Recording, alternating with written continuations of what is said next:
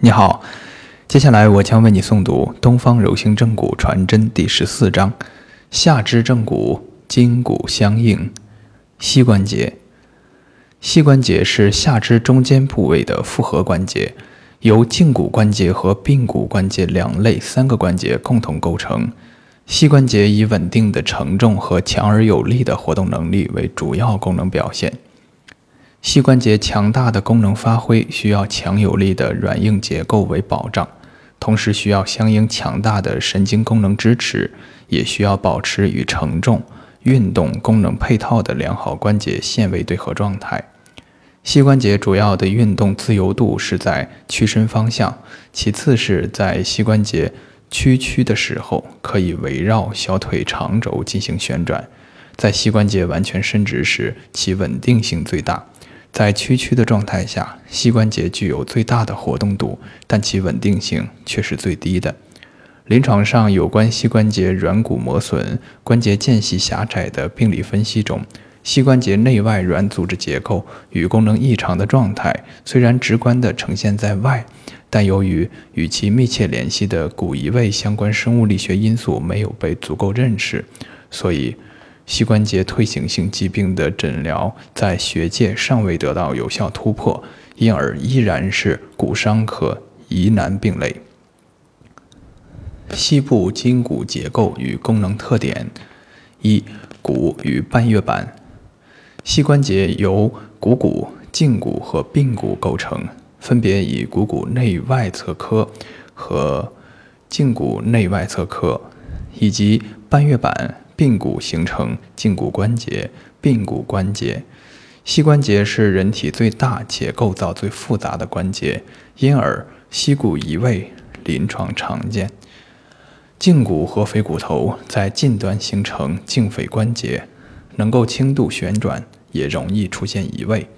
胫腓关节不参与膝关节构成。胫骨内外侧髁的关节面呈球面隆凸。胫骨髁的关节窝很浅，在胫骨之间有由纤维软骨构成的半月板。半月板的形态特点能使球形的股骨髁与较平坦的胫骨平台构成一个对合良好的关节。半月板的外缘较厚，内缘薄而游离，上面略凹陷，对内胫骨髁，下面。对向胫骨髁，下面平坦，朝向胫骨髁。内侧半月板大而较薄，呈 C 形，边缘与关节囊纤维层及内侧副韧带紧密预着。外侧半月板较小，呈环形，外缘附着于关节囊，但不与腓侧副韧带相连。半月板具有一定的弹性，能缓冲、吸收、传不膝关节负荷力，起着保护关节面儿、稳定关节的作用。半月板将膝关节腔分为不完全分隔的上下两腔，屈伸运动主要在上关节腔，即骨盘关节腔进行；屈膝时，轻度的回旋运动则主要在下腔，即胫盘关节腔完成。膝关节屈伸运动时，半月板随胫骨移动；屈膝时，半月板随胫骨平台向后移；伸膝时，半月板随胫骨平台向前移。膝关节在屈曲后进行旋转时，胫骨不动而股骨左右旋转，此时半月板随股骨髁移动，故在胫骨平台上表现为半月板左右旋转的滑动，一侧向前，另一侧则向后。如果半月板活动不利，则容易卡在胫骨之间而引发膝关节疼痛，甚至绞索。髌骨是包裹在股四头肌肌腱内的子骨，起着股四头肌肌腱在胫骨关节前方的支撑原点的作用。髌骨所在的位置状态受股骨、胫骨及骨盆三方面力学结构的综合影响。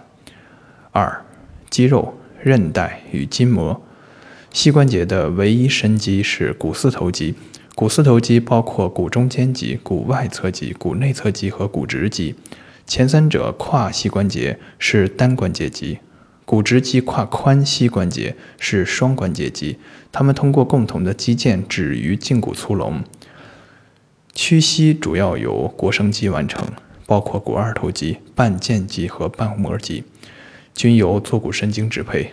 腓肠肌、腘肌和额足肌腱均经过或分布于膝关节的后方，也都有屈膝的作用。膝关节的稳定性主要取决于两套韧带，即膝关节交叉韧带和膝关节内外侧副韧带。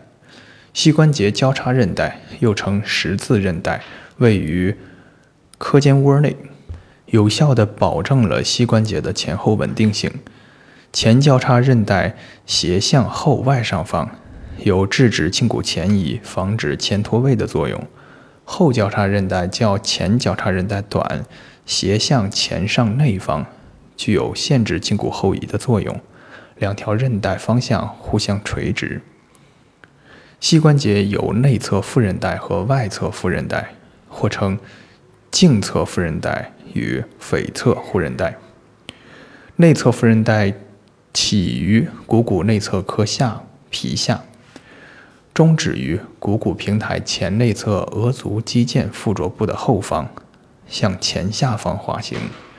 外侧副韧带起于股骨外侧髁外表面，止于腓骨头，向后下方斜行。内外侧副韧带加强了关节囊的作用，可防止膝关节过度内外翻，保持了伸膝过程中膝关节的横向稳定性。膝关节外侧副韧带由阔筋膜张肌移行的髂胫束保护加强，内侧副韧带由额足肌腱保护加强，额足肌额足肌腱由缝匠肌、半腱肌和股薄肌的肌腱组成。当膝关节完全伸直时，胫骨髁肩隆，胫骨髁间隆起与股骨髁间窝交锁内。外侧副韧带紧张，除屈伸运动外，胫骨关节不能完成其他运动。当膝关节屈曲时，股骨内外侧髁后部进入关节窝，交锁解除，内外侧副韧带松弛，胫骨关节可以绕胫骨长轴做轻度旋转运动。充分考虑不同位置状态下的膝部结构关系。对手法操作效率的改善有着直接的指导意义。另外，股四头肌的垂直延伸部和交叉延伸部形成了膝关节前面的主要纤维盖，可以有效地防止膝关节内外侧关节间隙增大，加强膝关节的内外侧稳定性。而反过来，如果股四头肌挛缩以致其张力过大，也可能导致膝关节间隙狭窄，髌骨关节压力增大。而影响膝关节的活动能力。股后部及腘窝的深筋膜均为阔筋膜的一部分，向上与臀部深筋膜延续，向下与小腿部的深筋膜延续，向两侧与股前内侧深筋膜相延续。腘窝部的深筋膜又称腘筋膜，这是臀腿筋膜链儿。臀腿筋膜链关系有着现实的临床意义。膝部骨结构移位形态：一、骨部移位，股骨移位。在前文，我们重点探讨了股骨头移位的情况。从骨结构的立体观念出发，我们可以了解，在股骨头发生移动时，必定伴随着股骨远端的移位。股骨内外侧髁的左右旋转及股骨的。仰仰轻仰状态对膝关节的关节状态有着直接的影响。一、股骨内旋。股骨内旋时，股骨内外侧髁不在与前进方向垂直的冠状水平面上，股骨内侧髁旋内，股骨外侧髁前凸。二、股骨外旋。股骨外旋时，股骨内外侧髁不在与前进方向垂直的冠状水平面上。股骨内侧髁前凸，股骨外侧髁旋外。三、股骨前倾。股骨前倾时，股骨长轴不是平行于人体重力线，即垂直于地面，而是股骨远端位于人体重力线的后方，股骨呈现整体前倾的状态。四、股骨后仰。股骨后仰时，股骨长轴不是平行于人体重力线，即垂直于地面，而是股骨远端位于人体重力线的前方，股骨呈现整体后仰的状态。五、股骨综合性移位，股骨呈现内外旋转与前倾后仰综合的移位形态。二、髌骨移位。一、髌骨上下移位。髌骨上移位即髌骨向上移位，又称高位髌骨，指髌骨位置过高。髌骨前缘至胫骨粗隆之间，髌韧带的长度大于髌骨纵轴长度的一点二倍，以致在膝部屈曲时，髌骨不能随之滑动至合理位置，而使得股四头肌张力异常，髌骨关节压力增大。高位髌骨还可使髌骨关节活动障碍。髌骨关节不稳，见于二百八十五页图十四杠五 A。髌骨下移位即髌骨向下移位，又称低位髌骨，使髌骨位置指髌骨位置过低。低位髌骨不仅由于髌韧带挛缩而相对较短，髌骨前缘至胫骨粗隆之间，髌韧带的长度小于髌骨纵轴长度的零点八倍。而且也由于股四头肌长度增加，而增加了伸膝装置的张力。见于二百八十五页图十四杠五 B。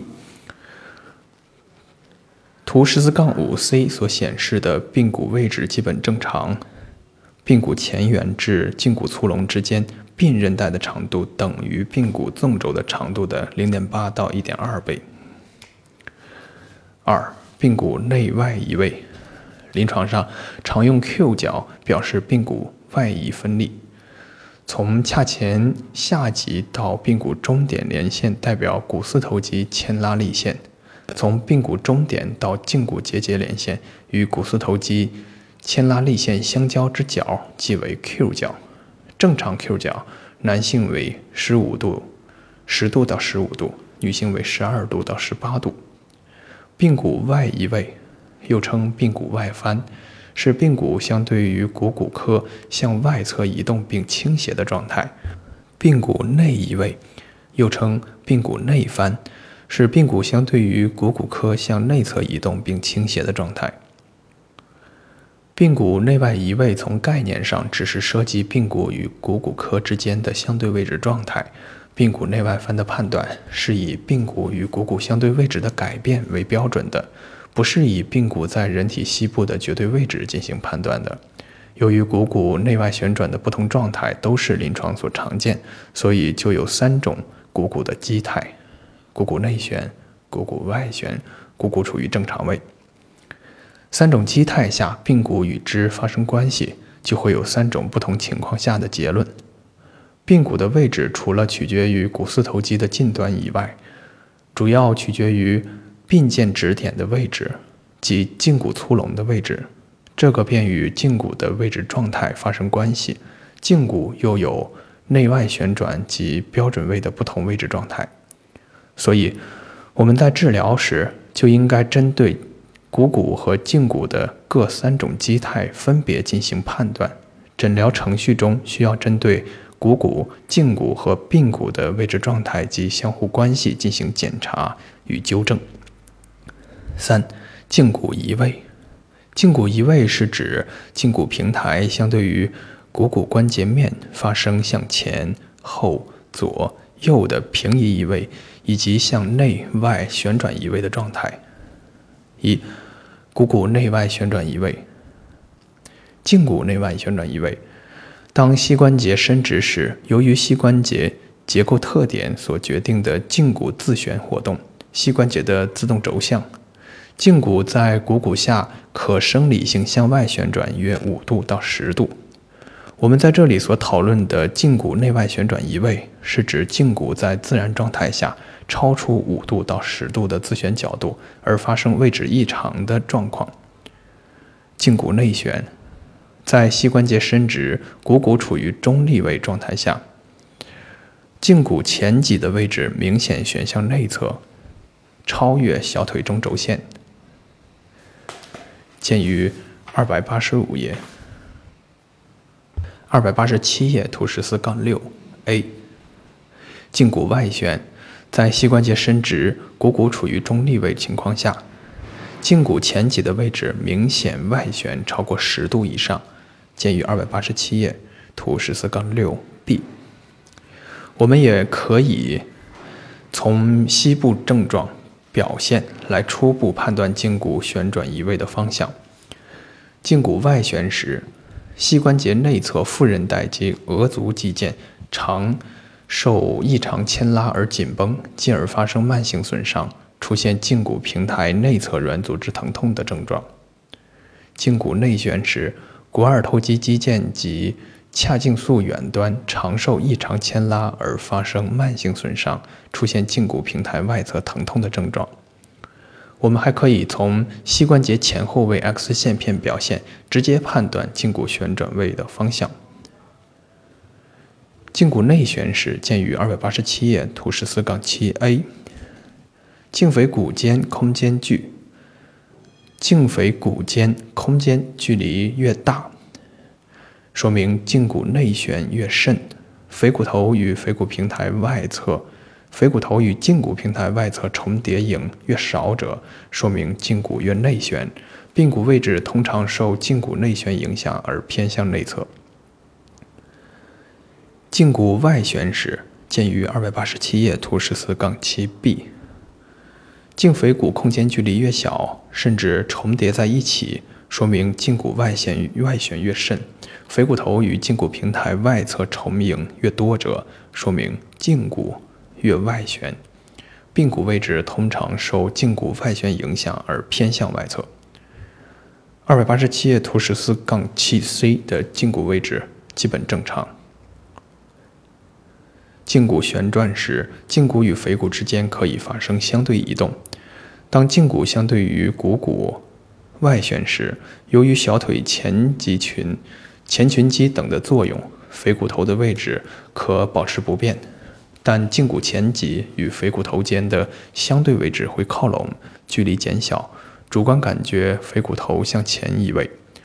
当胫骨相对于股骨内旋时，由于股二头肌肌腱的作用，腓骨头的位置可基本保持不变，但胫骨前棘与腓骨头间的相对距离会增大。主观感觉腓骨头向后移位。二、胫骨前后移位，胫骨平台前移位，胫骨平台相对于股骨向前移位，见于二百八十八页图十四杠八 A。胫骨平台后移位，胫骨平台相对于股骨向后侧移位，见于二百八十八页图十四杠八 B。三、胫骨内外翻。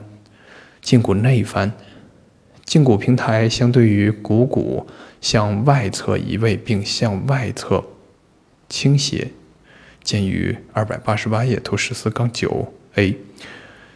膝关节生理性外翻角大于一百八十度。胫骨外翻，胫骨平台相对于股骨向内侧移位并向内侧倾斜。见于二百八十八页图十四杠九 B，膝关节生理性外翻角小于一百七十度。四、胫骨前倾后仰，指胫骨干整体的前倾后仰，具体表现同胫骨平台前后移位。胫骨前倾，胫骨平台前移，胫骨干整体前倾的状态；胫骨后仰，胫骨平台后移，胫骨干整体后仰的状态。膝关节偏移，当膝关节的位置不在人体正常位置时，我们称之为膝关节偏移。膝关节常出现内外侧偏移和前后偏移现象。一、膝关节内外侧偏移。膝关节的内外侧偏移是膝关节中心的位置出现不同程度的向内或外侧偏离下肢承重力线的现象，可表现为膝关节的内外翻。一膝外翻，膝关节中心位置内移，膝关节呈现外翻的表现，以胫骨外翻为主，俗称 X 型腿，见于二百八十九页图十四杠十 A。患者站直，双膝并拢，双脚跟无法并拢而有一定距离，膝关节外翻角小于一百七十五度。膝外翻常见以下三组骨移位类型：股骨内旋、胫骨外旋外翻、根骨内翻。股骨外旋、胫骨外旋外翻、根骨外翻，扁平足。股骨内旋、胫骨内旋外翻、根骨内翻。二、膝内翻。如果膝关节中心的位置向外侧移动，则膝关节就会呈现内翻的表现，俗称 O 型腿，见于二百八十九页图十四杠十 B。患者双脚跟并拢站直，两膝关节之间距离达三厘米及以上，膝关节外翻角大于一百八十度。膝内翻常见以下骨移位表现：早期。常见骨盆前倾角过大，股骨外旋，膝关节过深或屈曲；晚期以膝关节屈曲为主。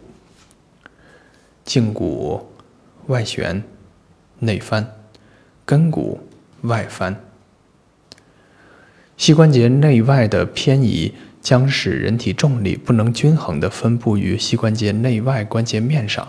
导致膝关节骨关节面及半月板出现应力异常。膝关节内外翻不仅直接反映胫骨外翻角度异常，通常还伴随着胫骨或股骨的旋转移位。二、膝关节前后偏移。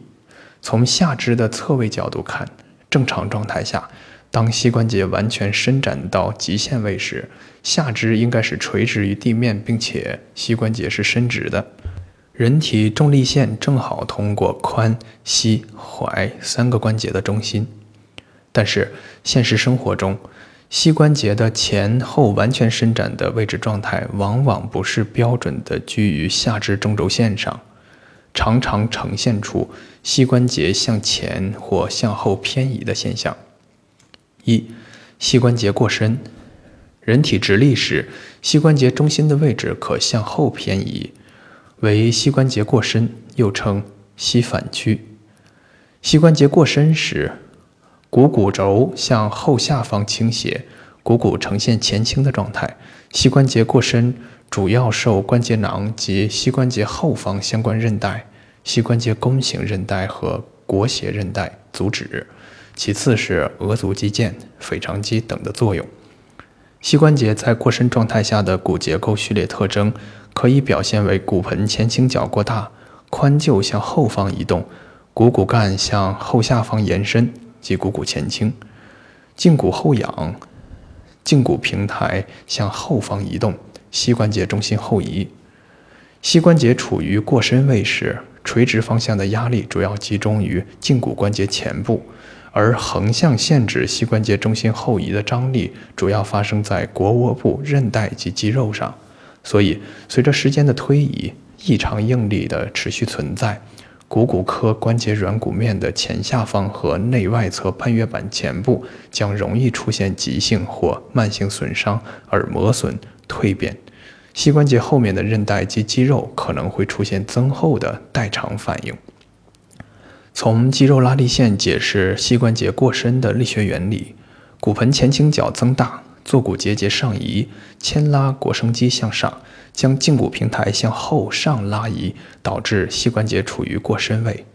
胫骨平台后移，股骨远端的股骨科也会随之后移，以致附着于股骨科后面的腓肠肌受牵拉，导致跟腱应力增加，跟骨点头，足弓趋向扁平。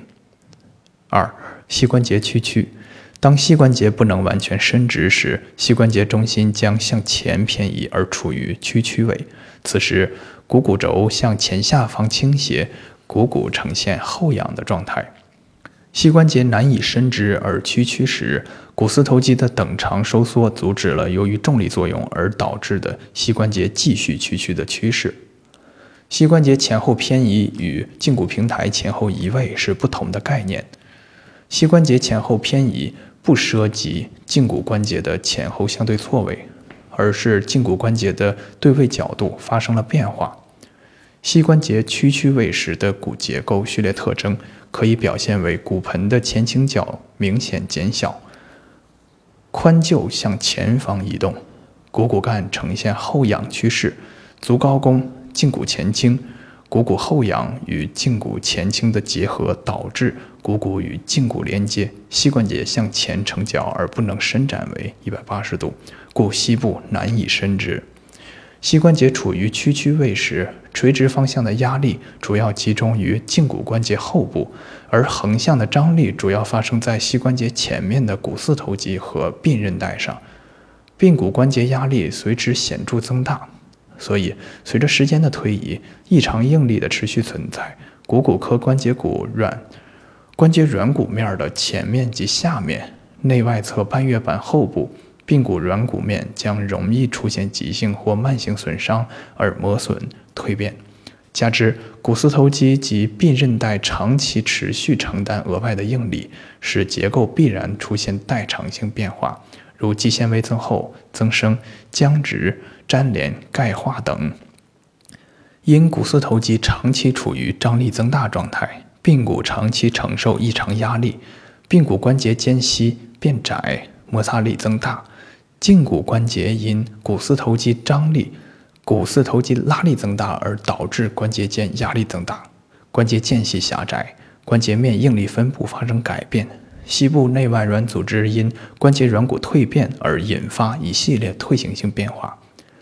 从肌肉拉力线解释膝关节屈曲的力学原理：骨盆前倾角减小，股四头肌之股直肌起点即髂前下棘上移。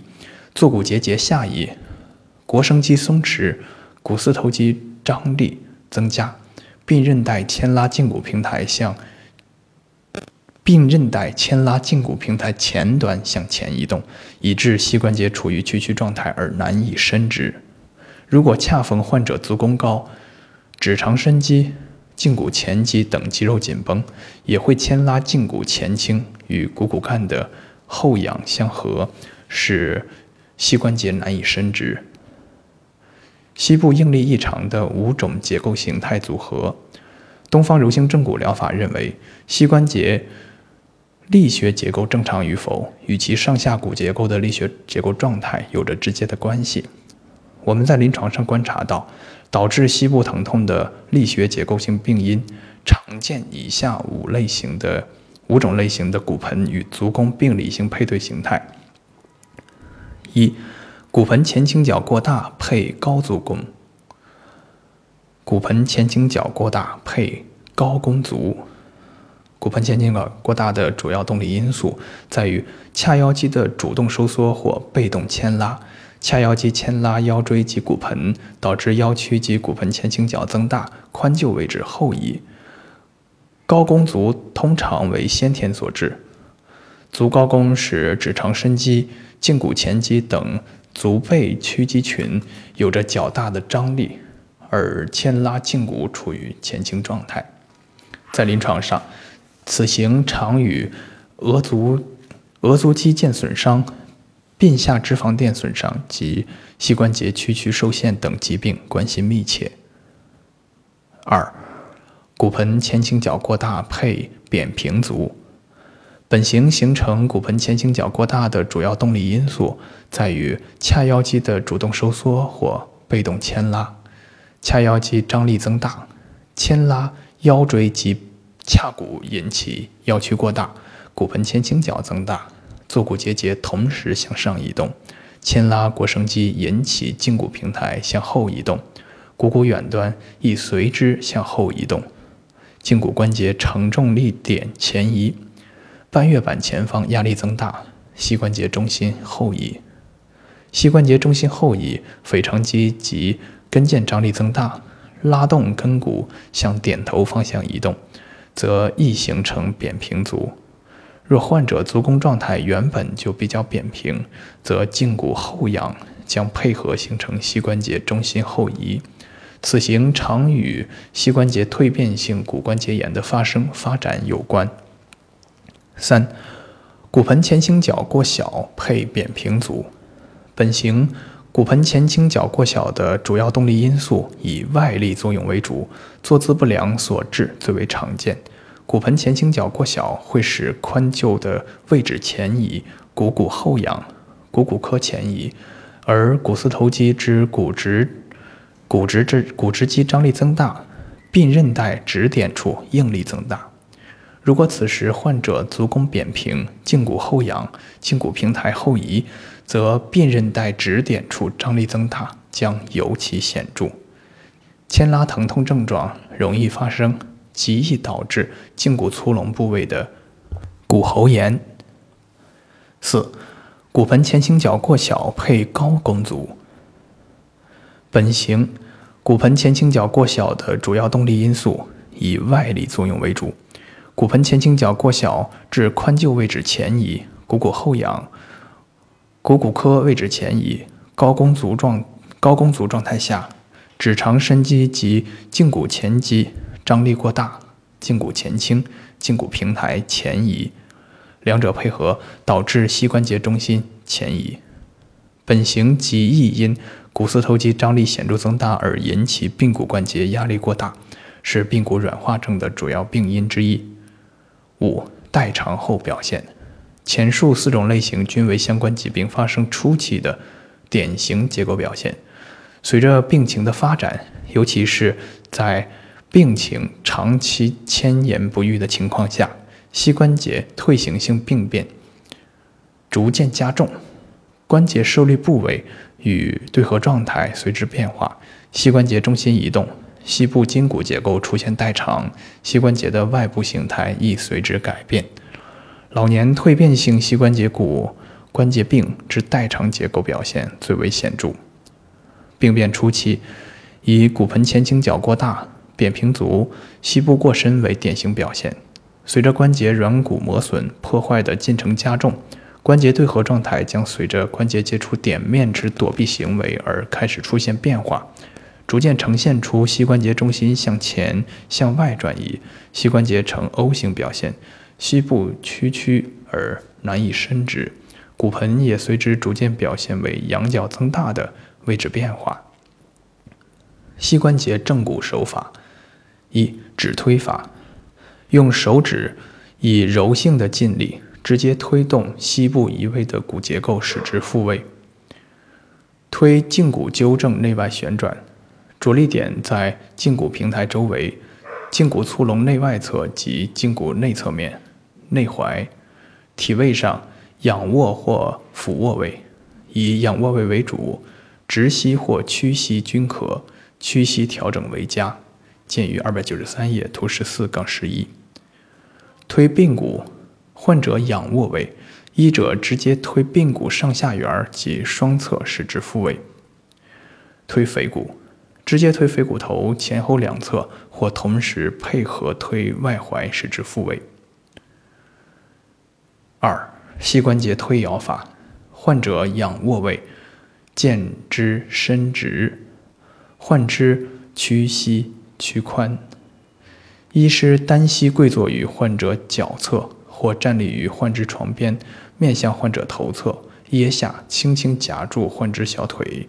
双手把持患肢胫骨平台两侧，身体稍向后靠，以稍牵开膝关节，左右横向或斜向摇动胫骨平台，可重复操作几次，力图横向或斜向错动胫骨关节。本手法可以纠正胫骨关节间的错位和松解膝内外骨软组织，尤其对调整半月板的位置状态。解除半月板绞索有着良好的作用。